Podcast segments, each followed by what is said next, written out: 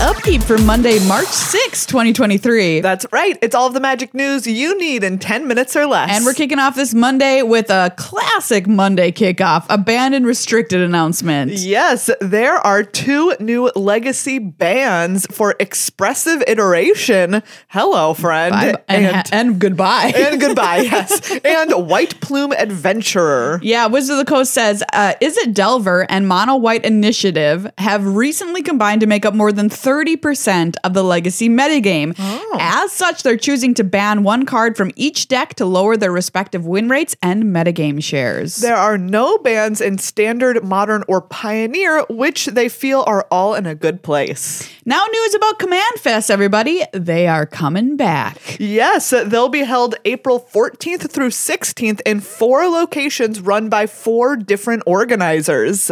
There's Richmond, Virginia, which will be hosted by Star City Games, Indianapolis by Pastime Games, Orlando by Cool Stuff Inc., and Seattle by Laughing Dragon. Yeah, these are all going to be the same weekend, which is April 14th through the 16th, which is kind of, in some ways, a bummer because Yeah. everyone's going to be split up one. You, uh, around the country, you know, so you're not just going to just one big one. Uh, there's going to be two promos for the event, including Path of Ancestry and Arcane Signet, uh, which you've probably seen these cards bumping around Yeah. Magicons if you've been to those already.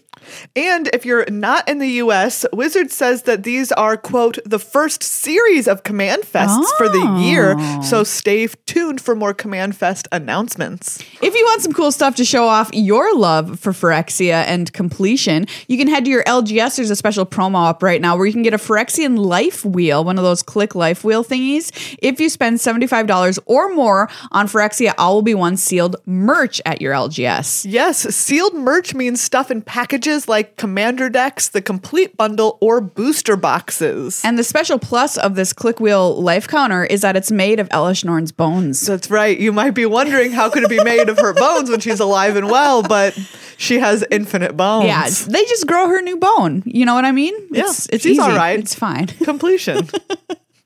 the Arena Best of Three qualifier play in is this Friday. It starts on March 10th at 6 a.m. Pacific time. The format is standard. And you know what? Standard uh, seems pretty cool right now. yeah, we'll be talking about it more on our full length podcast, Good Luck High Five. So if you want to know about the standard metagame right now, get a listen. Yeah, tune in starting on Tuesday when we drop that new episode. And now for some really weird news.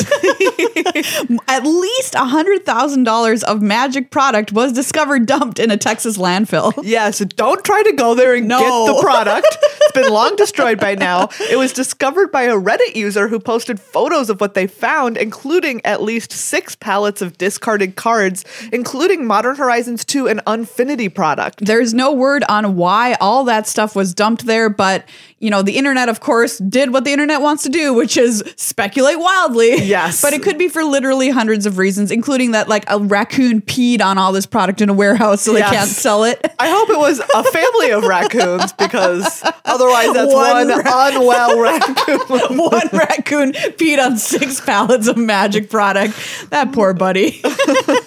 or it could be that, you know, a supplier had bought it and didn't need it anymore. Whatever. We don't know. Yes. But it's not there anymore. It's been destroyed. Um, RIP.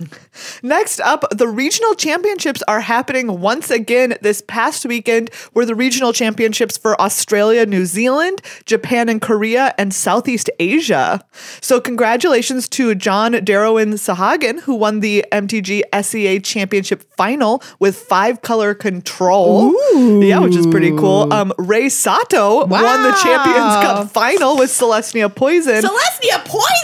I know. I'm in. Exciting. And Zen Takahashi won the ANZ Super Series with Grixis Midrange. wow. Those are three really cool sounding decks. Yeah, uh, this coming weekend are the events for EMEA, which is um, Europe, the Middle East, and uh, Africa, Brazil, Taiwan, and Canada West. Uh, EMEA and Canada West will have video coverage. Oh, that's exciting. So if you want to watch a little bit of this current standard metagame or what's happening at these regional championships, you can tune in. All right, everybody, that's all the news we have for you this week. Like we mentioned, we're going to talk more about standard coming up on Good Luck High Five this week. Yeah. And if you want to support the upkeep and everything that we do here at Good Luck High Five, you can do that over on patreon.com slash GLHF Magic. Good luck,